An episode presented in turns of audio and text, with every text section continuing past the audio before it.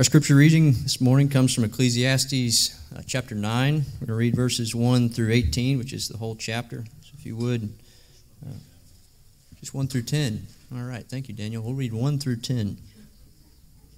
We won't read the whole chapter. Ecclesiastes chapter 9, verses 1 through 10. Please listen to God's word. But all this I laid to heart, examining it all, how the righteous and the wise and their deeds are in the hand of God. Whether it is love or hate, man does not know. Both are before him. It is the same for all, since the same event happens to the righteous and the wicked, to the good and the evil, to the clean and the unclean, to him who sacrifices and him who does not sacrifice. As the good one is, so is the sinner, and he who swears is as he who shuns an oath. This is an evil in all that is done under the sun, and the same event happens to all. Also, the hearts of the children of man are full of evil, and madness is in their hearts while they live and after they go to the dead. But he who is joined with all the living has hope, for a living dog is better than a dead lion. For the living know that they will die, but the dead know nothing, and they have no more reward, for the memory of them is forgotten. Their love and their hate and their envy have all already perished, and forever they have no more share in all that is done under the sun. Go, eat your bread with joy. Drink wine with a merry heart, for God has already approved what you do. Let your garments always be white. Let not oil be lacking on your head. Enjoy life with the wife whom you love all the days of your vain life that he has given you under the sun, because that is your portion in life, and in your toil at which you toil under the sun. Whatever your hand finds to do, do it with your might, for there is no work or thought or knowledge or wisdom in Sheol to which you are going. The grass withers and the flower fades, but the word of our God will stand forever. Good morning, everyone. Uh, once again, we're in Ecclesiastes, and we're returning to a cheerful theme the inevitability of death. Unfortunately, it will not be the last time that the preacher has something to say about death. The first part of chapter 9 has been referred to as the most pessimistic passage in the entire book.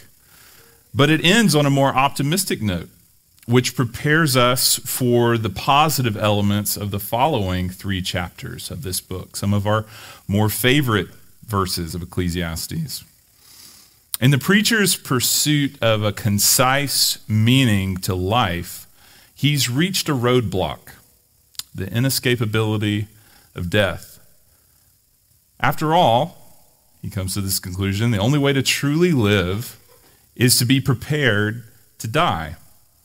So, what is covered in the passage this morning is three main themes that uh, everyone will die, the righteous and the wicked alike.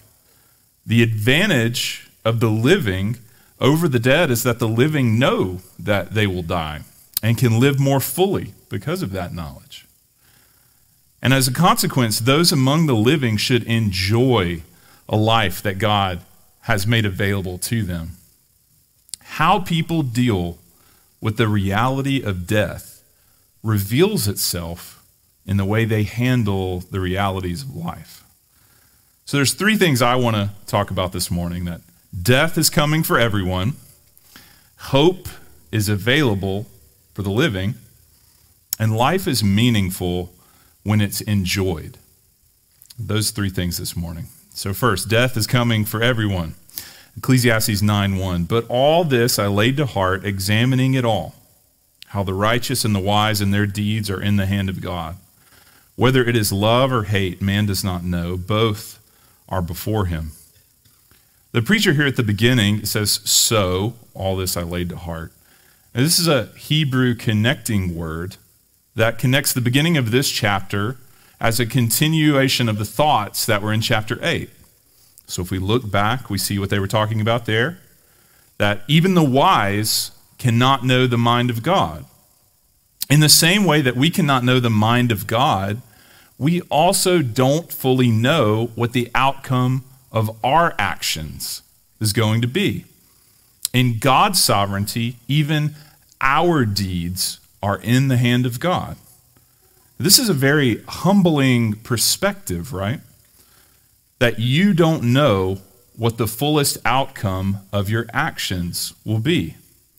And maybe you've heard of the butterfly effect, when a small change can lead to a large and unexpected outcome. So you buy a red car because you like the color, and then you get pulled over because red cars get pulled over more often than other colored cars, saving you from being in a serious car wreck ahead on the highway. We can't see all of these things. We don't know the path that's laid before us, but God knows not only what is His will, but what, how our actions and the responsibilities that we have in those actions, what that leads to. The very definition of God's sovereignty is that nothing is out of his hands. The preacher here says that whether it's love or hate, man does not know. Both are before him. What this means is that we're not sure even what God is doing. Are these actions toward us? Is this God's love or is this out of uh, God's response to, to sin? Uh, you can't use the good and bad events in your life as a criteria to decide whether God loves you or God hates you because our life is always a mixture of good things and bad things. Troubles come, and it's easy to ask, What have I done to deserve this? But the preacher would have us ask ourselves that same thing when good things come our way. What have you done to deserve this? All people experience the whole range of events in their lives sunshine and shade, calm and storm, prosperity and adversity, joy and sorrow. And apparently, there is no discrimination in the distribution of good and evil.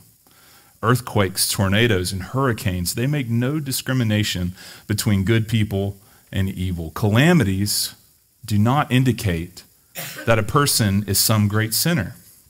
Neither does prosperity indicate that one is a child of God.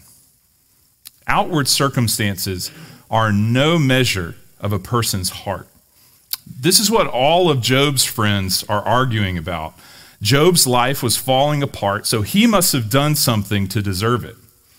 That was their perspective of his life, but it wasn't accurate. Job had done nothing wrong. Rather, he was being divinely tested by God. And verse 1 here, Ecclesiastes 9, establishes the idea that all that will happen to you, all that will shape your future, it's obscure and it's unknown and beyond your control. Everything is up to God. And then verse 2 says, It's the same for all, since the same event happens to everyone. Now, this same event that happens to everyone is death. Death comes for everyone.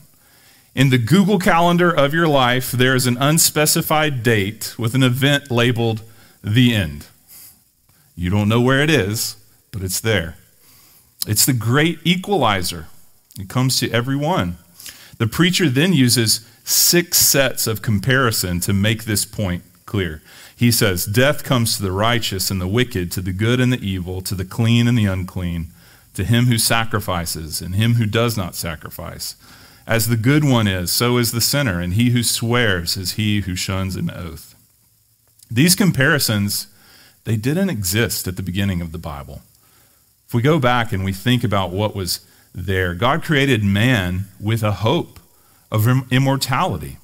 Adam and Eve were granted full access to the tree of life. But human disobedience resulted in limitation, and it resulted in this tension these comparisons. Life would continue, all people would eventually die. This seems to be what the preacher also has in view. Look at verse 3 when he says, This is an evil in all that is done under the sun, that death happens to all. The ESV translates unevil, but in the original language here, it, there's a much more definite sense of evil. So, the bad or the evil. The, the evil that happens in the world is that people die. Death is the singular tragedy that, zo- that looms ahead of everyone. The preacher says that also the, the hearts of the children of man, literally in the, the Hebrew, Ben Adam, the, the sons of Adam, They're full of evil, and madness is in their hearts while they live, and after that they go to the dead. To summarize these first three verses, we don't know the consequences of our actions. We don't know why good or bad things happen to us, but we do know this. We live in irrational, sin filled lives, and then we die. Go in peace to love and serve the Lord, right? but seriously, think how this must have sounded to the Jews that are reading this uh, at this time. Your sacrifices and your festivals, it, it doesn't matter. They're pointless. Uh, you're just going to have to do them again next year. And you don't even know what the outcome of them is. Are you making God happy? You don't know. Uh, is this fixing your problem? Is this going to some way alleviate death or provide a hope for the future? You don't know. There's no guarantee in these actions. And so the preacher here is saying you're really no better off in your perspective than the unrighteous because death is coming for everyone. But, the preacher says, there is hope available to the living. Look at verse 4. But there is hope for whoever is joined with all the living, since a live dog is better than a dead lion. In the Peanuts comic strip, Charlie Brown reads this verse to Snoopy, and Snoopy says, Well, I don't know what this means, but I agree with it. In the Bible times, a dog, they weren't household companions like they are today. They were scavengers, mostly fed on dead bodies. They were despised animals. To call someone a dog was a derogatory term. The lion, on the other hand, was seen as a noble and praiseworthy hunter. What this means is that all the wisdom and the wealth in the world means nothing if you're dead. And even the most despised member of society has an advantage while there is still hope in his life. There's a potential for things to turn around. Read verses 5 and 6. The living know that they will die, but the dead know nothing. They have no more reward, for the memory of them is forgotten. Their love and their hate and their envy have already perished, and forever they have no more share in all that is done under the sun.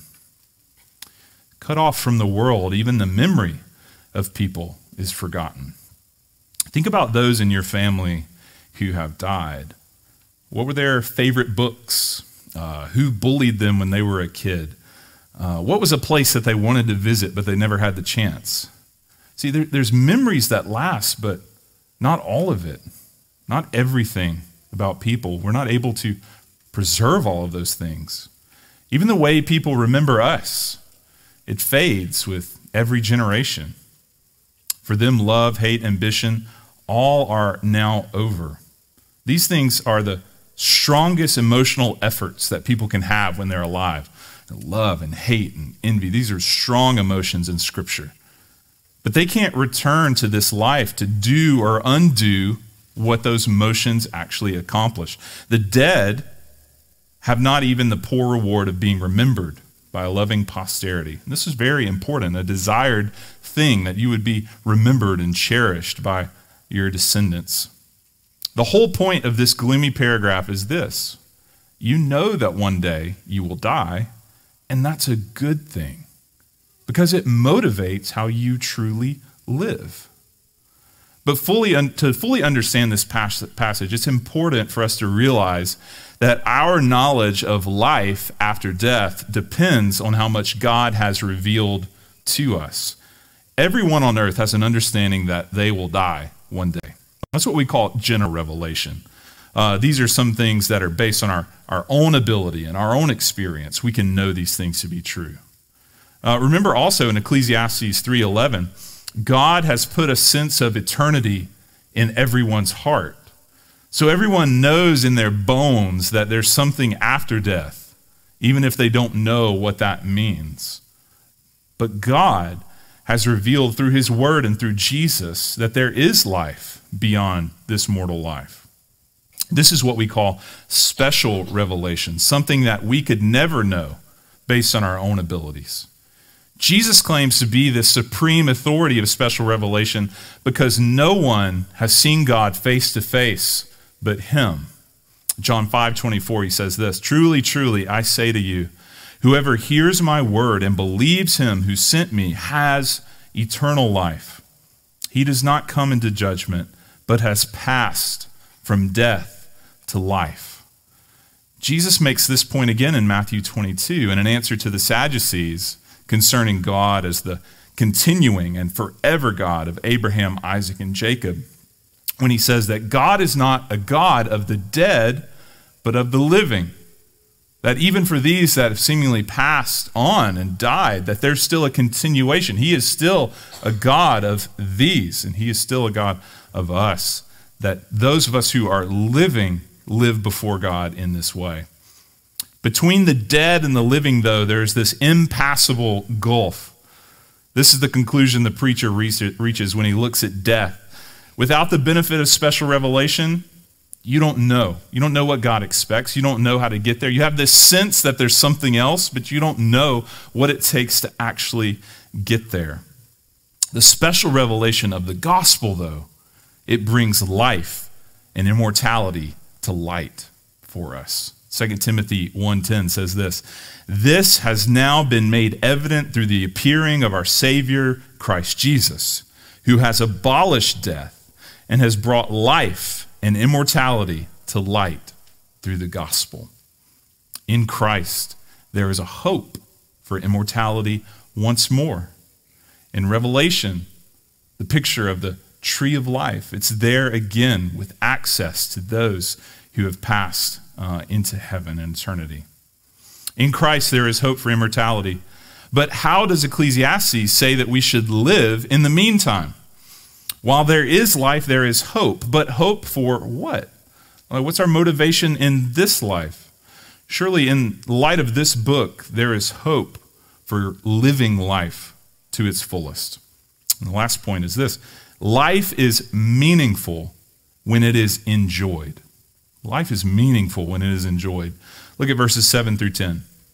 Go, eat your bread with joy and drink your wine with a merry heart, for God has already approved what you do. Let your garments be always white. Let not oil be lacking on your head. Enjoy life with the wife whom you love.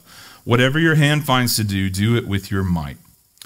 In verse 2, the preacher gave six comparisons to show us how comprehensive death's reach is. Here in these verses, he gives six commands that teach us how to enjoy the good things that God has given us. The first command is this to be festive in your spirit. Verses 7 and 8. He says, Drink your wine with a merry heart. Now, bread and wine formed a large part of the popular diet in the Bible.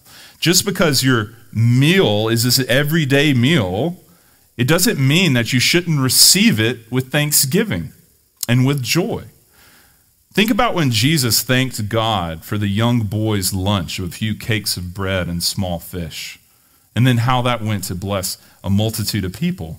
No one should eat and drink just to maintain life, but receive it with joy and a merry heart. God means for his good gifts to be received with reverence and thanksgiving, and that they be enjoyed.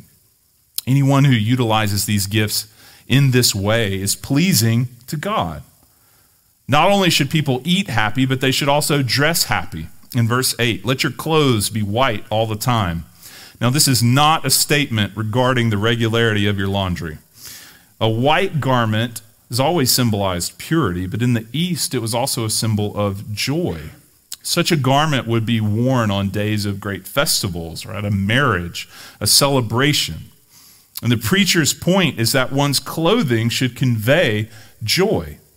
When you get dressed up for an occasion, don't you feel feel good about yourself, right? That feeling is conveyed to others also by your demeanor. Your positive outlook is contagious. You should dress happy, but then he also says you should smell happy. In verse 8, he says, Never let oil be lacking on your head. Now, in the heat of the east, oil would be poured on the head to cool it, uh, or also you'd be perfumed in oil for festive occasions or as a symbol of joy. A pleasant aroma creates a positive mood. So we've had this great autumn candle in our house for the last few weeks, and it improves the mood. It's crazy, right? That something would be good. You know, you smell of dinner, bread baking in the oven. These things spark something within us. Now, who gave us that? Who, who gave us that ignition of smells that lead to, to joy and a sense of celebration or well being? All of these things come from God. And so when we live in this way and, and celebration and enjoying these things, it, it improves uh, our mood, it improves our disposition, and these are how God has given us these means to enjoy simple things in life. Depression keeps you bound to your bed with no desire to care for yourself. Grief causes people to go about with hair unkempt and face unwashed. But joy can be expressed in a shining countenance of a spirit that celebrates and enjoys the gifts of God. Now, to summarize, the double counsel of this verse suggests that one should always be happy and cheerful. But you should also be joyous in your marriage. You should be joyous in your marriage. Verse 9 the preacher next commands us to enjoy life with the wife you love all the days of your fleeting life. The best way to travel through this life is in the company of a beloved spouse.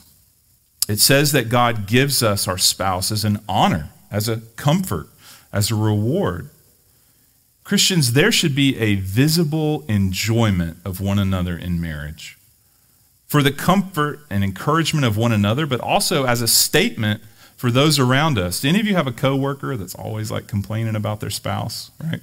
Does that lift you up or bring you down? Like it's always discouraging, right? Our children, our family, our friends, our coworkers, they should know that we love and enjoy our marriage because it's a gift from God. And to those of you who are not married, it's not a stretch to extend this counsel to other companions in life.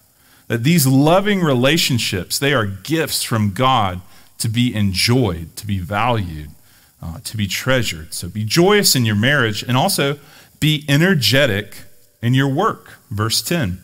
Uh, another principle for getting the maximum enjoyment out of life is this whatever your hand finds to do, by the use of your strength, do it. Now, the preacher has already told us about this, kind of, as Kevin says, these back doors to joy and enjoying these simple things. And man's God given strength is to be used at every opportunity. An honest labor, it leads to self respect. And kingdom work is even more gratifying. Time, however, is of the essence. Jesus says in John 9 4, the hour will come when no man can work so every opportunity to do good must be seized. Galatians 6:10 says, "For there is no work, nor devising, nor knowledge, nor wisdom in Sheol where you are, are going." At the end of um, Ecclesiastes here. Now Sheol in the Old Testament is the place of the dead. Severed from the body, the spirit of man can no longer engage in the activities which are a normal part of living in this world. Those who are dead have no more work that they can do, no plans, no calculations. Knowledge to them is limited, and their wisdom has come to an end. Ecclesiastes and the Bible as a whole, they give a clear understanding that we should both be disciplined in our work, but we should also be joyful in our work because it is given to us as a gift for a time. Now, I skipped over one of the most important phrases in this section. Look at verse 7. It commands us towards enjoying these gifts in our life because God has already approved what you do. Now, this points back to Ecclesiastes 9 1, where we're reminded that God is the only one who knows the outcome of our deeds. One commentator says about this phrase this is an almost Pauline touch. This is Paul talking here. It's the nearest the preacher comes to a doctrine of justification by faith. Man has but to receive contentment as God's gift. God will approve of him and his works. The believer is not struggling for acceptance because he's already accepted. We know that righteousness does not come by our own labor. Ephesians 2 8 and 9. You are saved by grace through faith. This is not from yourselves, it's God's gift, not from works, so that no one can boast. The works that are accepted by God are those that are expressions of thanksgiving and obedience to God, who has saved us by his grace. Romans 12:1 says, "Therefore, brothers and sisters, in view of God's mercies, I urge you to present your bodies as a living sacrifice, holy and pleasing to God. This is your true worship." What Paul says there in Romans 12:1 is that because of God's mercies, we can then give everything that we have to God. We can live our entire life in worship. Whether we're enjoying a meal, time with people that we love, all of this can be done as worship and an offering to God. We worship God when we enjoy the simple gifts He gives us.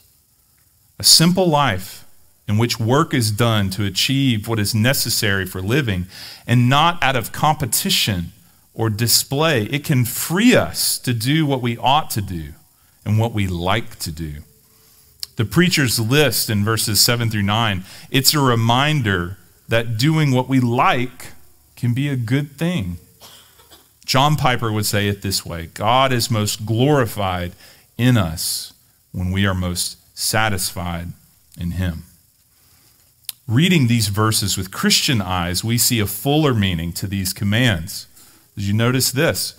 It says we're to eat and drink for God's glory now as we wait for sharing a meal with Him face to face. We're to dress with joy until we stand with the crowds before the throne of God, who are also clothed in white. We take joy in the anointing of the Holy Spirit given to us now. We enjoy the relationships of Christian community, and we're supposed to be wholehearted in our work. The message from Ecclesiastes 9 this morning is this, right? Death is coming for everyone, hope is available to the living, and life is meaningful when it's enjoyed. So I'd offer a few points of application this morning. The first one, we've already said it understand that one day you will die. My grandfather uh, passed away suddenly this July.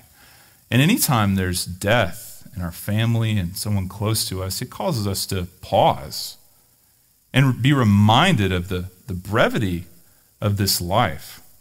It gives perspective. Psalm 90 tells us, uh, we, say, we pray, Teach us, Lord, to number our days, that we might gain a heart of wisdom. When we examine this, this reality that one day we will die, how does that affect the way you have conversations with people around you? How does that affect the way you, you spend time with your children, people that you love? What mo- uh, motivates you? What are you trying to accomplish in your life? Those goals that you have, don't quit putting them off. If God's given you those passions and talents, pursue them because you don't get another chance. I'm called to live now in the present because we have this perspective. This is unlike any, any other creature that God has created, right? We don't have this presence, this looming sense of death. And yet it's given as a gift so that we would live every day to its fullest. Another point of application you have one life to live, and God wants you to live it fully. We're called to live in the present right? To, to, this is when you can make choices. This is when you get to make decisions. You can't change the past. And God says that our plans and our goals, that those things are foolish, right? We have no control over what we want to happen. What we do have control over is what's right in front of you today. This is why Jesus commands us to, to live, live by faith in those moments. I've always been struck with the story of uh, Jesus, uh, Jesus and Peter. Peter walking on water. Uh, what happens when Peter says, "You know, Lord, if it's you, then call to me and tell me to come to you." And so Jesus says, "Come." And Peter steps out of the boat. Right, takes that step in faith. I'm going and walk to Jesus. The problem came with that second step. So, moment by moment, we're given these opportunities to exercise faith in our life. And God is calling us to make those choices, those steps of faith in the present. It's not about the plans that we can make, and it's not about what we've done in the past, but it is about the choices that we live in the moment, in the present. Hebrews 3 would encourage us this way Watch out, brothers and sisters. so that there won't be in any of you an evil, unbelieving heart that turns away from the living God, but encourage each other daily while it is still called today, so that none of you is hardened by sin's deception. For we have become participants in Christ if we hold firmly until the end the reality that we had at the start. He's saying what the Christian life requires is perseverance in the moment in the day. It also requires that we encourage one another actively and regularly in the moment. So maybe today that means that you need to take the time to, to call someone, send someone a message, write someone a letter. Just know that we're not guaranteed tomorrow, we're not guaranteed the next moment. We're challenged to, to live in the present now because this is when we can take those steps of faith. An unbelieving heart is one that lives with no regard for the importance of the present. It's always just a fanciful hope that it's going to be better one day. Or we're all caught up in the baggage of, of the past. Woe is me. This situation is just, there's, there's no way I can get past this. That's an unbelieving heart. A believing heart looks with hope to the future and lives with joy in the present, lives with faith in the present. This last point live with joy in this life and hope in the next. And I'll finish with this just from Romans 8 and 1 Corinthians 15. Paul says this For I consider that the sufferings of this present time are not worth comparing with the glory that is going to be revealed to us. For the creation eagerly waits with anticipation for God's sons to be revealed. For the creation was subjected to futility, not willingly, but because of him who subjected it, in the hope that the creation itself will also be set free from the bondage of decay into the glorious freedom of God's children. 1 Corinthians 15 58. Therefore, my dear brothers and sisters, be steadfast, immovable, always excelling in the work of the Lord, because you know that your labor in the Lord is not in vain. Ecclesiastes this morning. He wants us to look very clearly, knowing that death is inevitable, and that's a good thing. Because we can take joy in the gifts that God has given us, and we can live fully in the present. Pray with me now.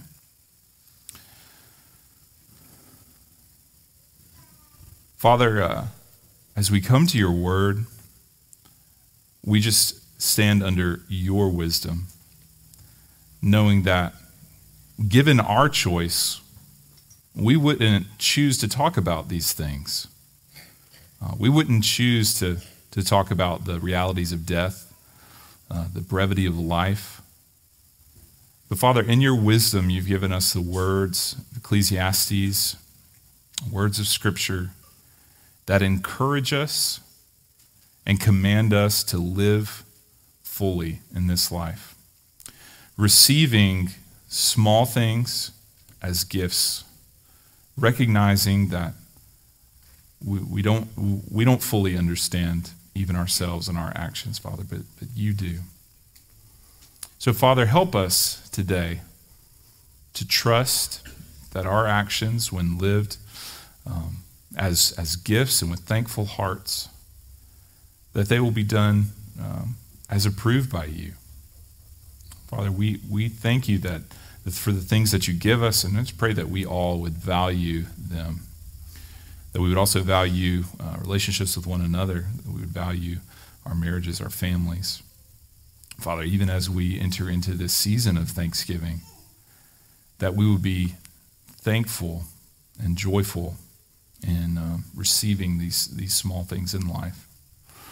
Father, help us to now go uh, out as your church, living out this truly and fully so that people would, would see the realities of the gospel, that there is clear, clear hope uh, for life, not just this life, but life after death through your son Jesus. We pray this in his name this morning. Amen.